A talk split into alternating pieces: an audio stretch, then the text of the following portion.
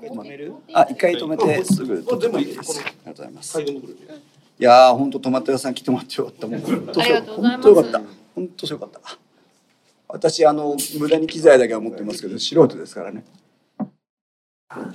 えー、それではですね時間も惜しいので電気屋ウォーカーの収録に行きたいと思うんですが当初、えー電気屋ウォーカーでは今年電気屋ウォーカーでどういうこうテーマを取り上げましょうかという本編会のネタ探しをしようと思っていたんですが、えー、とうっかり胎児に教えてしまったのでそれをやめましてですね。え変えた変えましたよ。嘘やろ。準備してきた。ちょっと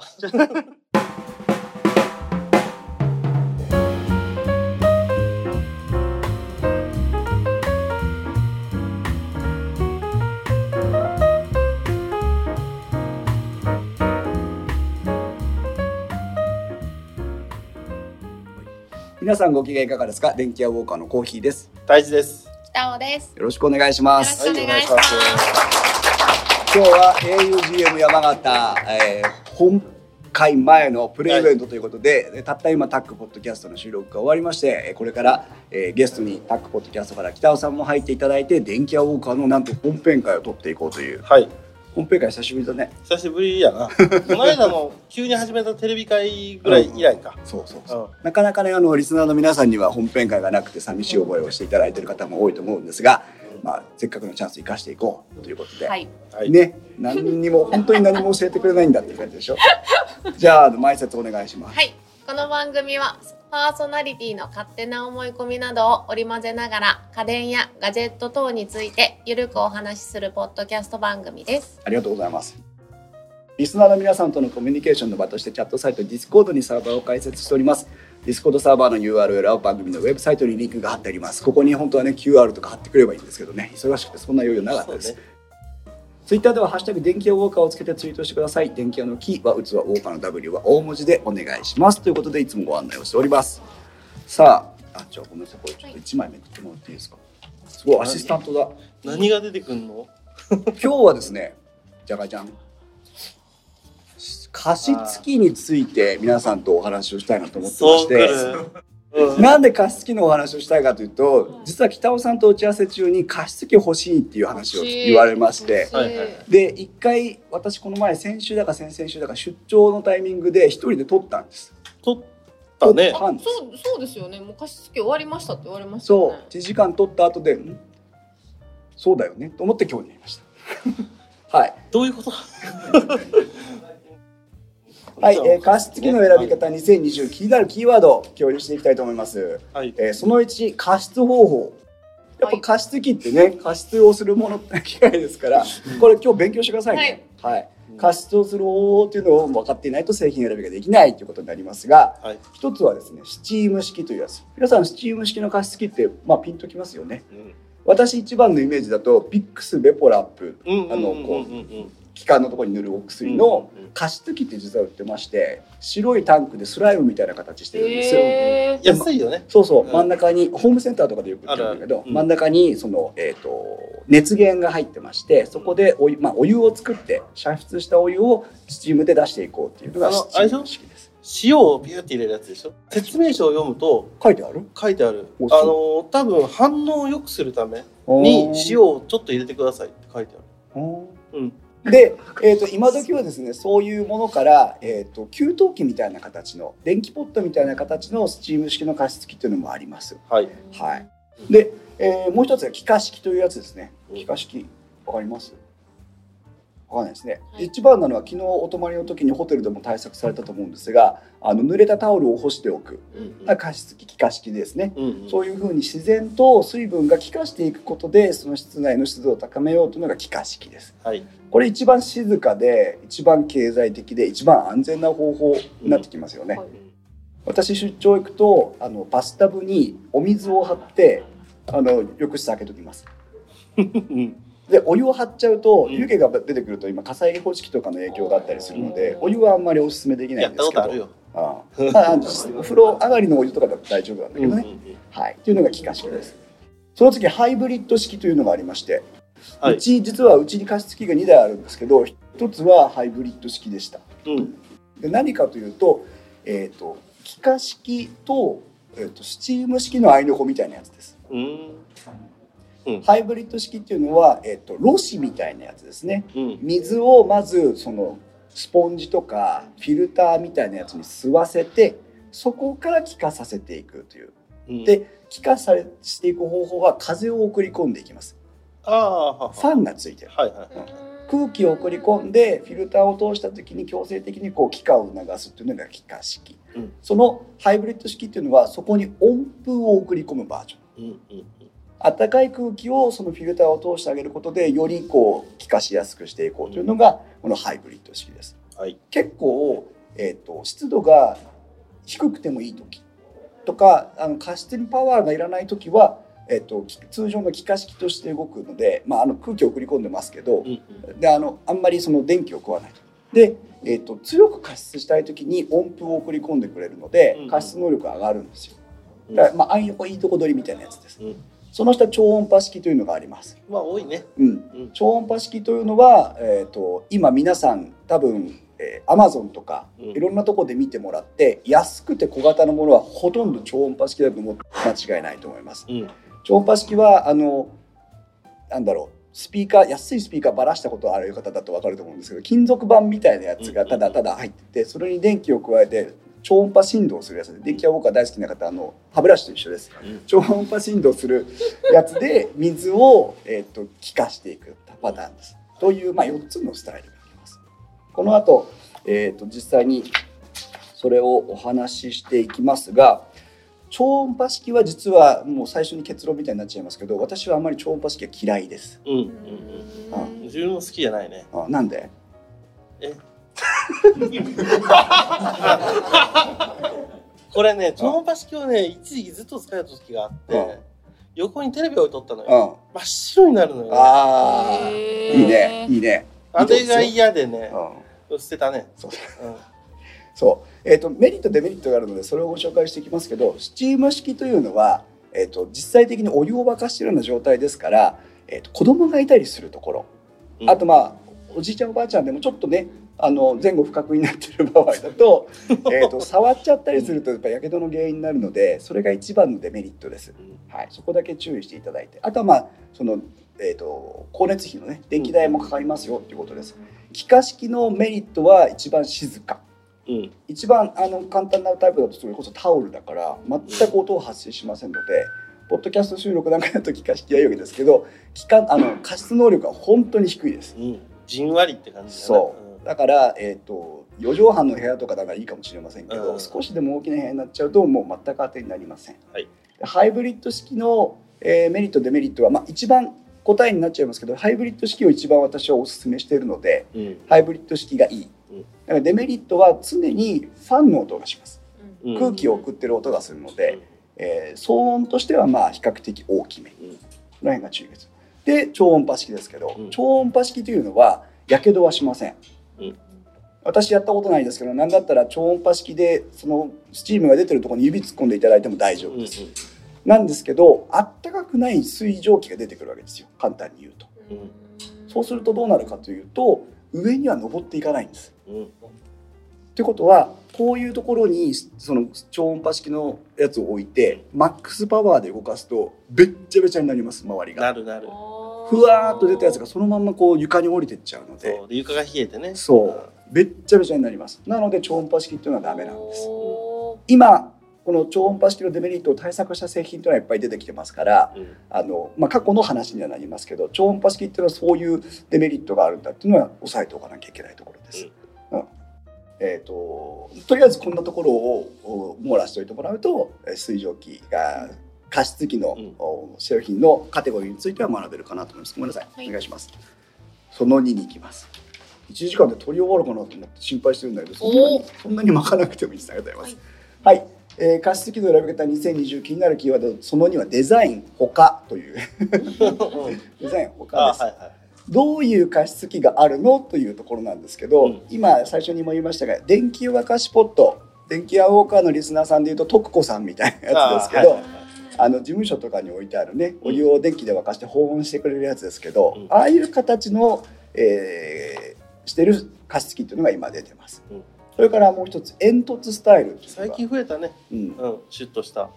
この後写真出てきますけどものすごい煙突煙突スタイルです。へそう。これがさっき言った超音波式に対するアプローチ対策なんですよ、ー超音波式をここでスチームを出しちゃうとそのままふわっていくんで高いとこまで持ってってから下ろしましょうということで、えー煙突スタイルの加湿器あー加湿器が今結構出てます。はい。だから煙突っぽいやつは全部超音波式だと思っていただいて間違いないですね、それから高級路線。うん。電気屋ウォーカーでもえっ、と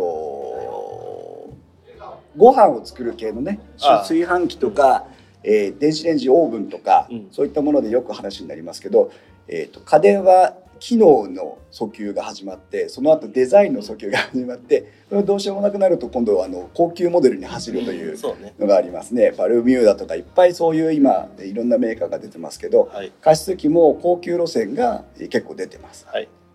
それからタンクレス。あタンクレスって何だか分かります？給水タンクがいらないそういうことなんです。給水給水タンクがないわけじゃないんだけどないわけじゃない。わけじゃないんですけど加湿器って皆さんどうやって給水するかご存知ですよね。お持ちでない方も。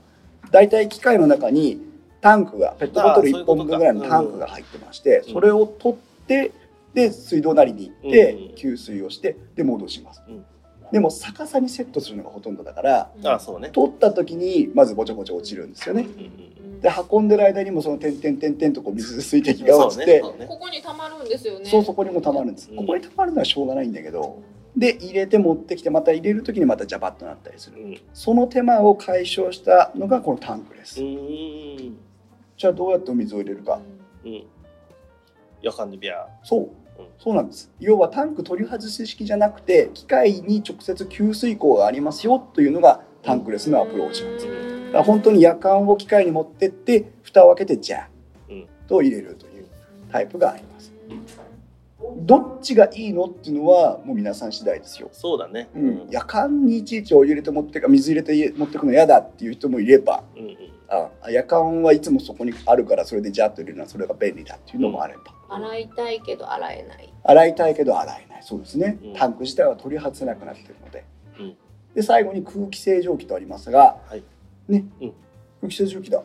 そうだよ。空気清浄機に加湿機能がついたやつがうん。今あります、うん空気清浄機はもう電気屋ウォーカーは皆さん大好き。プラズマクラスターとか、うん。ナノイーとか、うん。そういうマイナスイオン発生器との相性が非常にいいものですがはい。もうその次くっついていくのは加湿器だよね。ね。あと何つけるって感じだけどね。え？はい。ということで、まあ、デザイン他こういうふうなトレンドがありますので皆さんもこの辺を頭に入れていただいて商品を見てもらえると、えー見分けがついてくるかなと思います。ーはい。ありがとうございます電気屋ウォーカーってこんなに早く終わるんだね。いつもどんだけ無駄話してんのかな無駄やしな。ね、でもう今何分ちょっとなんか経ちました？やじを入れて20る分ぐらい。15分ぐらい。うわあ加湿器の選び方2020気になるキーワードその3うん。衛生面お手入れ。これ今ね北尾さんも話ありましたけども加湿器というのは常に機械の中に水が溜まってる機械ですよね,、ねまあ皆さんご想像の通りカビ雑菌うん。それからさっき泰治が言った白いものカルキ分とか水道の中に入ってる鉱物質。うん。こういったものとの戦いになりますうん。常に。うん。だからせっかく加湿器で喉を潤して風邪予防とかって思っててもそこのお手入れを怠るともうウイルス雑菌をばらまく機会になってしまうので、うん。非常にそのなんていうんですかね目的が変わってきてしまいますね。うん。で衛生面お手入れ面のポイントの一番のところはこの受け皿のお水。うんあの必ず機械の中に水を一定程度溜めておく部分があります。これは超音波式でも気化式でも何でもそうです。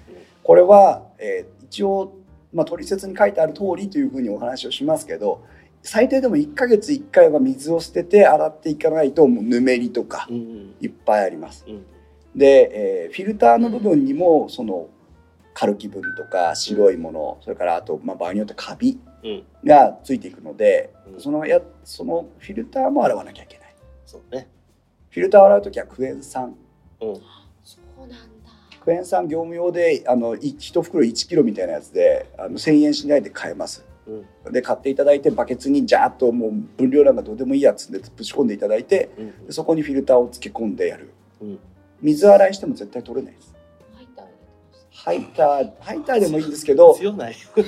ハイターでもいいんですけどあの白いやつはハイターでは取れない。取れないんですよ。うん。黄色い黄色くなってる。端っこだけ。そうそうそうそれはクエン酸？クエン酸でなきゃ取れないです。アルアルカリ成分なのかな？クエン酸。その辺詳しくないですけど。でないとダメなんです。でもう一つハイター注意していただきたいんですけど、えー、と雑菌とかを増やしたくない目的で、えー、とタンクに一滴二滴漂白剤を入れたりとか洗剤を入れたりするライフハックを怖い。する人がうん。いるんですけど絶対やめてください。うん。それはあの加湿器にはやっちゃダメです。うん。うん。怖いな。ダメです。実際に健康被害の実例も上がってますけどそうやろ。そうです。漂白成分とかが、まあ、そんなにね希釈されてますからそれほどでもないですけど絶対ダメです。なんか喘息とかになるんじゃんわかんないけど。怖いね。まあだハイターは使ってもいいんですけど必ずきちんと流していただいて使ってください。だからもうクエン酸アマゾン NOW なう NOW NOW お願いします。だ受け皿の水あ受け皿の水の取り替えとあとそのフィルターの掃除は必ず定期的にするようにしてください。いやー結構やらんよなうんまあそこ気をつけてやるべきなんだろうでけどねこの受け皿の水ってうん流すの大変じゃないですか？そうはいよよしよよしよよしってどこからうんってなるそう。結局風呂にダーンで比較的これあのあれなんですけど比較的大型の加湿器だと受け皿は取り外せる構造になってるんですよ。取り外せます。ね、うんうんだから受け皿だけをガコッと取り外して水を捨てに行くっていう。でちょっと中途半端にサイズの小さい、えっと加熱式のやつだったりスチーム式のやつだったりするとタンクと一体構造だったりするので、そのまま。うん。まあ、だから電気屋さんに買いに行く時に必ず外してみるっていうのがああそうだね。自分のそのルーチンとしてお掃除ができるかどうかを外して確認するっていうことはしてください。はい。使い始めの方その加湿器を使い始めて毎日つける方はそうでもないんです。なんですけど例えば週末例えば3日間お家開けましたとか今日はつけない今日はつけるとかってやってる場合に、うん。えっとフィルターがその乾燥したりあと水入れっぱなしにしたりすると、まあまあすするよね。うん。これまた雑菌とかの原因になるのでうん。結構だから使い続けてる時よりもちょいちょい使わない時の方が衛生面の管理は大変です。そうなんだ。そそれでそれでだからまあ手間はかかっちゃう。うん。どうしてもまあね水がある分ね。でも湿度を室内の湿度を 50%60% に保ち続けていることで実際風邪をひかなくなるとか、うんうん。あとはまあプラズマクラスターとかナノイー使って消臭もね兼ねるとかうん。いろんな効果が期待できますから、うん。そういう意味ではまあその加湿器を導入するからにはお手入れの手間はもう確保して買っていただきたいうん。うん。というところです。はい。フィルターも今お話の通りですね。フィルターもその、えっとクエン酸を使って定期的に洗浄していかないとダメなのと、うん。あとね皆さんこれ諦めましょう。交換する交換が必要なものです。はい。フィルターは必ず、うん、とダメージが出てきます。閉じてくるので、うんうん。メッシュタイプのスポンジみたいなフィルターですとだんだん縮んできます、うん。で紙フィルターだとやっぱり交換の時にこう壊したりしてね折れ曲がったりしていくのででそんな高いもんじゃないです。6000とか5000とか、まあ、ものによりますけどそんなものなので、えー、と2年とか3年経ったら1回交換するぐらいの。で多分6年ぐらい経つともう壊れちゃうと思うのでうん。あの出し入れとか結構頻繁にするので、うん。だからまあ6年ぐらいのライフサイクルで1回交換するぐらいの覚悟でもそもそもそもいた方がいいと思います。はい。あと大道さん来たんでちょうどよかったんです。白い粉の話ですね。ちょうどええって。白い粉か。白い粉です。今日も大道さんの黒いアタッシュケースの中からいっぱい いっぱい何か入ってるのかなと思いますけどあのカルキ分の話です。うんうん。水道水の中は必ずその塩素とか高度カルシウム分とかカルキとかいろんなものが入ってるのでお水の中でも。うん。でどの加湿タイプだったとしてもやっぱりこの白い粉粉が出てきます、あこ大体こびりついていくわけですね。うん。あもう。カリカリのやつですね。カリカリのやつです。カリカリのやつです。まあ繰り返しになりますけど、えっ、とハイターじゃダメです。クエン酸、クエン酸でね、はい、 repeat after meクエン酸。ー、はい、クエン酸でよろしくお願いします。お願いします。はいというところをおこう見ていただくと加湿キットが大体分かってくるかなということになります。あ、はい。加湿器の選び方2020で気になる製品ということでもう時間がなかったんで適当ですけども、えーいくつか持ってきました。ここねこれ可愛くないね可愛くない？うんそれ全然まあこの辺はねうんこれまずこれ本当はあのねあの水が出てくるところがないだけで本当ポットですよね。右側の丸い円筒形のやつですけど。うん。これがその、えっと、象印とかが出してる加湿器です。スチーム式加熱式のやつですね。うん。これはお湯炊くんですか？これねお湯炊くお湯炊くんで本当にだから湯沸かし器です。これあのコポコポコポコポお湯が沸く音がするんですけどそれが嫌じゃなかったら北尾さんに一番おすすめなぜかっていうと皆さん給湯器ってパカッと開きますよね。はでガバッと開いてますよね。お手入れ一番しやすいのこれです。手突っ込んでこう手突っ込んで洗えるんです。うん。でこいつを持ってって水を捨てて汲んでまた戻ってくればいいだけなので、えー、いいなこれがいいとこです象印。大きさ大きさどれぐらいなんですか？もうままさに徳子さんとかそんなもんいやこんなもんか。給湯器本当に。そう。本当に姫いいやんな。ね姫小さいのがいてずっと言ってるからですね。猫とかいるとバーッと蹴っ飛ばして倒しちゃったりすると危ないんであれですけど何もなければ。こう覗き込んでこの辺そうそうそうそう。このねひげに結露しちゃったりするかもしれない。でこの隣のなんかバランスボールみたいなやつがビックスのやつですね、これがあの意外とホームセンホームセンターとかにポロッと売ってる。コストコとかにもよ売ってるね。うん。売ってるね。これこれこれ下のこれが全部水がタンク。タンクです。そうでです。で青いところにその熱源が入っててうん。これもコポコポコポコいうやつですそうですね。あのどうしようもなくてあの買うのは3000円ぐらいで買えそうるので。そう大学生の頃これを使ったかなうん自分は、うん、ではい2段目です。こちら気化式あの小さいんですがナノイーのありがとうございます。ナノイーのマークがついてますがハイブリッド式気化式です。ハイブリッド式のタイプも気化式のタイプも大体見た目が一緒でこういう四角い形をしてます、うん。で、えー、とじゅ空気の吹き出し口が上面についててそこから出てくるんですが、えー、と空気を触っても別に水水気を感じない。ああそうですね。あうん。で拡散しやすいので非常にあの1箇所において部屋全体を加湿したい時にはこのこういうのがいいですね、うん。パナソニックうちはね大日を使ってます。うんうんうん。今回調べてうちのやつってハイブリッド式じゃないのにもう型番ないのかなと思って見に行ったらハイブリッド式だった、あそう。初めて知っベタベタしてるのやっぱいいですよね。たそうですうね、ん。でこの真ん中のサボテン可愛いやついいでしょ、うん。これ別にあの賑やかしでここに入れたわけじゃないんですあ俺は これ加湿器ですよサボテン。あ そうなん卓上加湿器とか言ったりしますけどえっ、とろ紙その紙が水を吸い上げて気化していくようになっててうん。このサボテンのその鉢植えのところに水が溜まってるっていう感じですね。うんうん。こういうのもあります。うんぜひこういうのも。あの自分のデスクの周りだけだったら、お願いします。なんか気化式だとこう折りたたみ式のロシがバカーって開くやつ、うん。扇みたいになあってるそうだからあの出張によく行く人とかああいうの使ったりすることもあるね。はい。でこちらはい超音波式出てきました。さっき煙突型というふうに言いましたけど、このうん。このすごいなんか棒が2本立ってるやつあるでし最近ょ。流行ってますね。はい。角これがそううんよく知ってるね角。うんはい。あのここはあのいわゆる日本でのメジャーメーカーじゃないところがいっぱい今出してきてます。うん。だから中国とか台湾とかそういうとこからいっぱい入ってきてます。うん。で、えーこの左側の太い方がいわゆる給水タンクでうん。細い方が煙突ですよ。うん。そう。だからこの煙突をずっと超音波が上ってって上から出てくるってういうん。感じになります。これも見えるんですか？これはですねあの超音波式のやつはふわーっとそのちょっと見える見えます。うん。確実に見えます。うん。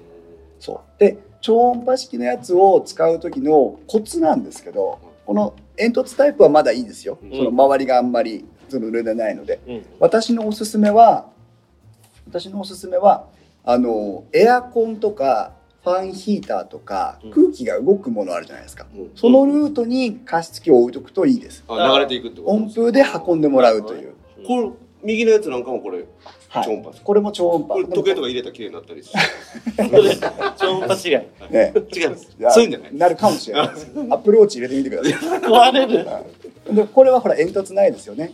このタイプであの8割6割ぐらいのパパワーで運転するとフォワード出てくるだけで終わるんですけど、マックスでやっちゃうとべっちゃべちゃになりますから、うんこういうのはだからそのヒーターの近くとかうんしてください。でもあれですそうヒーターの上に置いちゃダメですからね皆さんね。それは ヒーターが壊れるからね。はい、空気が流れてるところに置いてください。で最後これデザイン訴求のやつですね。ごめんなさい。この花瓶みたいなやつ皆さんよく白で白で申し訳ないよく見えないと思うんですがバリミューダです。うん水亀みたいなやつね、はい大きいよねこれもねこれででもこのデザインなら大きくていいよね。うん。本当に植木鉢置いてるようなね。そうそうそう。これ自体はどうやって湿度を上げてるんですか？これはね超音波式だと思います。うんじゃあやっぱり溶け入れるんですね。溶け入れれますこう磨いてもいいですよこう。毎日。めでてください。でこれも皆さん形でお分かりですね。はダイソン。い。の炊飯器ですよね。炊いたらいいんじゃないですか。これあの吸引力の変わらないただ一つの扇風機ですけど、えっ、と夏は普通に何？エアプライヤーだっけ？夏は普通の、えっとサーキュレーター。キサーキュレーターとか、えー扇風機と同じように使えて、うん。冬は加湿も兼ねられますよという。えでこの下がタンクになってて気化した超音波式で出したやつを風に乗せて出すという。ー、えこの真ん中の口から出てくるこの真ん中の脇口じゃないですか。脇から脇からのこれ？わ薄いところから。これこいつは使ってます？このタイプ。ー使ってないです。か使ってます？いやこれは使ってない。ね使ってないから言うわ。これですね猫うちおるからこのタイプにしようと思ったんですけど買う前に聞いてみたらねむちゃくちゃうるさいんですよああまあそうですよね、下にこうなんていうのここのうん、何そう大根おろしみたいなのがあるやんか。うん。大根おろしみたいなところの中にメッシュがね。あのファンが入ってて。そううん。でそのファンが吸い上げた空気を上に送って薄いそこの隙間から出して後ろからの空気と一緒に出すんです。ごい風が強いんだけどものすっごいうるさい。なんでか言ったら地面の上にドンとモーター置いてるみたいな感じだから振動とかもあるわけですね、なるほど。ダイソンの掃除機ってうるさいやん。うるさいよあだからあれがそのまま入っとってそれがドンと床に置くんでめっちゃ今うるさもまだうるさい？いめっちゃうるさうるさい。いめっちゃうるさいっていうかねなんつうの振動が伝わるっていうの低周波の。吸い付き力もすごいよね唯一のあれ。こうブーンってやってから手出すのが大変。重たいし。重たいし。これも重たかったんですよ。今今加湿器の話してるんですけど。大丈夫はい、ということで皆さんと加湿器のお話をさせていただきましたけどどうですか？なんとなく方向性見えてきた？いやー悩ましいですよね。悩ましいでしょえー、とコーヒーポイントということでいつもまとめに行くんですが、はい。まずタイジがもし加湿器を買うとしたら、うん。今回この話になった、まあ、であのどれかは別にして、うん。何タイプを買うとかこれは買わないとかってなんかある？うん、でもやっぱり超音波式は苦手かなと、うん。いろんなも、まあ、部屋が乱雑に物がありすぎるっていうのもあるけどそれでやっぱ白い粉がそこら中にこ白い。こびりつ白いのくのね。そこら中にね。そう、うん。あと掃除も大変だし、今割とホットな話題だからね白い粉ね。ケースが令状持ってきますから。ねうん。っていうのはやっぱりちょっと嫌かなっていうのは、うん。でまあ加湿器自体は今は空気清浄機と一体型うん。のもまああるけど。う、ん。うん、まあそれでもいいのかなとは思うけど、うん。うん。なるほどね。北尾さんは？結局？私ね悩ましいですね、うん。ハイブリッド式なんですよ今。はい。空気清浄機。使いなのね。はい、はい。空気2代目？3代目？空気清浄機がついていて加湿にもなるやつうん。で、うんシャープ熱？うんシャープです、うちもあるプラツマ？クラスター。あそうですそうですうんそうです。うん。あの今のフィルターをか洗うのも面倒くさいし、うんあのタンクを持っていくのも大変じゃないですか、普通のあの背の低い水道じゃ入らないんで。そうですねタンクがね。うん。あれがなかなか面倒くさいんですよね。今日泊まってるホテルもまさにそのあああれですあれです。あれやろ？あれです。のタンクをそのホテルの洗面台ではダメなんで、うん。風呂場のうん。風呂場の絡んで入れなあかんっていう。シャワーとかから使っしかもてわざわざ水に変えてからね。そうそうそう間取りの話をすると加湿器はどこに置いてるんですか？リビングっていうか今。はい。今。1K なのでうん。部屋に置いてます。キッチンと部屋は一緒。キッチンと別です。別なんだ、ああまあでもさっきのスチーム式のあのトッコさんあったじゃないですか。うん。うん。うん。トッコさんがこれね。この丸い給湯ポットのやつですけど、トッコさんが結局フィルターが入ってないわけですからガバッと。うん。で、まあ、言ってみればタンクレスですよ、うん。これこれ自体は持っていかなきゃいけないんですけど。こいつを持っていくのが嫌じゃなければもうノリはもう本当に給湯器なのであのマグネットでべちゃんとこうつくコードあるでしょ、うんあれピッと抜いてうん。ハンドル持ってキッチンに行ってお水入れて帰ってきてまたべちゃんってつけるだけなので。給湯室あれですねポットにお水入れるのと一緒やろ。あの想像なんですけど、うん。あのすごいいっぱいご飯を作ってる時に曇るじゃないですか、はいはいはい。もわってなるじゃないですか、はいあんな感じになるんじゃないですか。あんな感じになります。ですよね。あでもそれはパワーを調整してください。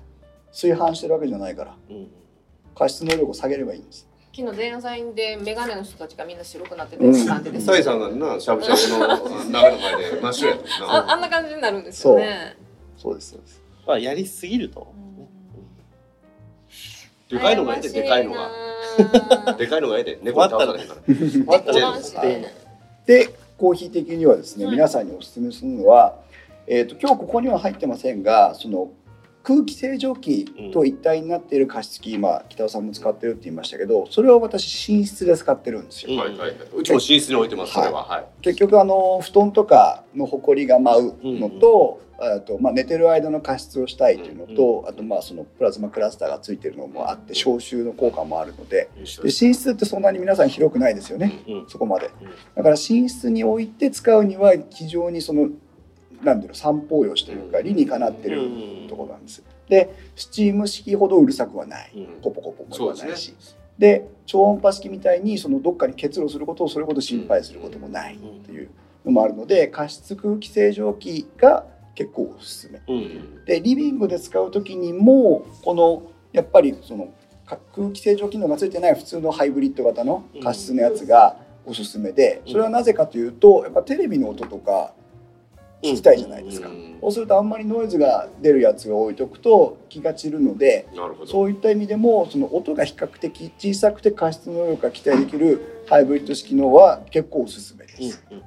であと逆に言うと,、えー、とスチームのやつは安全面からあまりおすすめしない。特にお子さんがいるところでこうペットがいるところうんは熱源が直接あるのでそれだけは気をつけた方がいいかなというところです。あったかい蒸気がずっと出て出てる出てる危ないねうん。潤い良さそうですよね。一緒やんうん。見た目がそう見える。美顔器買ったらいいんじゃない美顔スチーマー。ありますけど。ありますもう十分美顔やねコロコロもして十ます。分美顔やね小井さんあの私質問なんですけど。はい。うちは結局リビングはうん。GIE のはい。加湿器があるジャイドね。使ってるんですよ、結構湿度は保たれてるんですけど。そうですね。GIE のやっぱり加湿器ではないんですよね加湿器ではないです。皆さん、ジア塩素酸って最近よく聞く言葉ご存知ですよね。食品業界でよく使われてますけど、今まではアルコールとか、あとは、えー、とオゾン殺菌、オゾン洗浄とかって言って、えーやってましたけど、えっと、比較的人体に無害な、えー殺菌成分が高いもの、あと無害化しやすいはい殺菌成分が高いものということで、ジア塩素酸ナトリウムの水溶液というのが今盛んに使われてます。で、えー、と GI のどこでしたっけメーカー？えっと山陽電機じゃないです。ごめんなさい。パナソニック。パナソニック。もともとは山陽電機です。パナソニックさんがそのジア塩素酸のスチームをスチームというか加加湿された空気を出せる空気清浄機を出していて、はい。えー、と非常に消臭効果が高いうん。のと殺菌効果もそのプラズマクラスターとかナノイーに比べて高い殺菌効果が期待できるというので結構ね今ね小児科の病院に行かれたりする方うんうんうんをいれば、えー見ること増えてきてます。待合室とかにですね業務用のやつってめっちゃでかいんですよね。でかいですね。こんな幅幅が7 8 0センチ高さが1メーターぐらいで奥行きが3 0センチぐらいあって昔のエアコンみたいな。そうですそうですそうです。これ本当にだから大道さんみたいに猫ちゃん飼ってるとかの匂いが気になる方は逆にあの塩素臭が少ししますけしどますね。ね。はい。しますけどでも全体的に嫌な匂いを取ってくれるので猫ちゃんは大丈夫なんですか？猫ちゃん大丈夫です。あ匂いが。でここからポイントなんだけど加湿器として使えますかって今質問でしたよね。で猫ちゃんって言いましたけど次亜塩素酸っていうのは本当に短い期間で無害化します。要は殺菌の仕事を終えると,、はい。えっと何になるんだっけ？水と空気になっちゃうのかな？なるはずです。なるので、はい。えっと直接こうやってあーって加湿器の前で あーってやってない限りはうんうん。あの全く問題ない、うんうん。猫ちゃんがいてもいいしそのそれによってどこかが腐食していくとかっていうことも少ない。うん。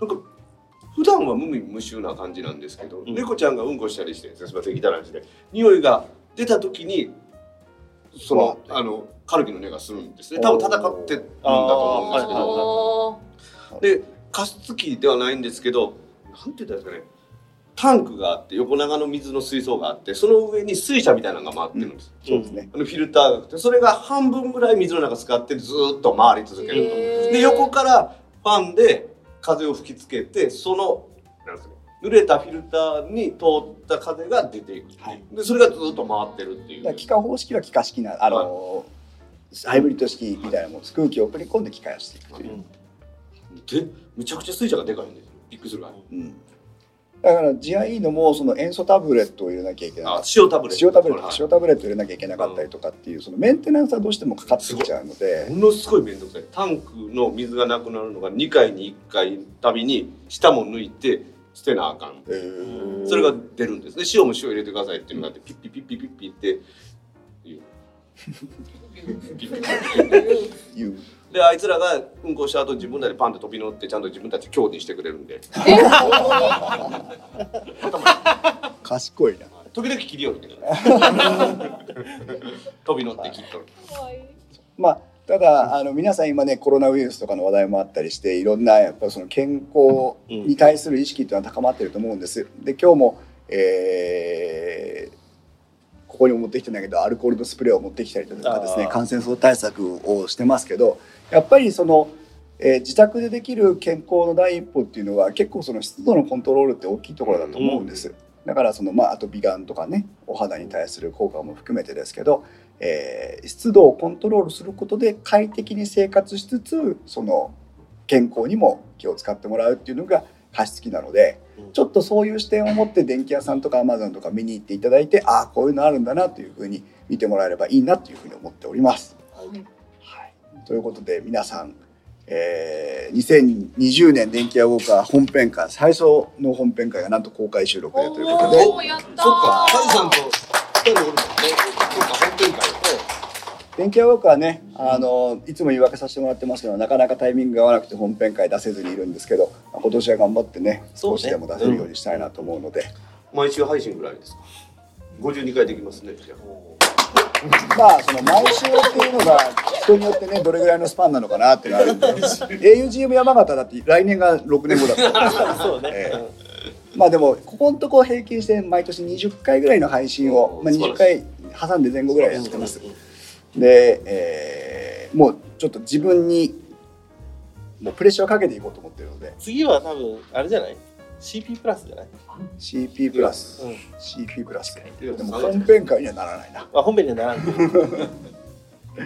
はい、ということですので、皆さんこれからもぜひ飽きずに諦めずにはい。電気屋ウォーカーをお楽しみいただければと思います。どうもありがとうございました。ありがとうございますありがとうございました。それでは皆さんまた次回の配信までさようなら。さようなら。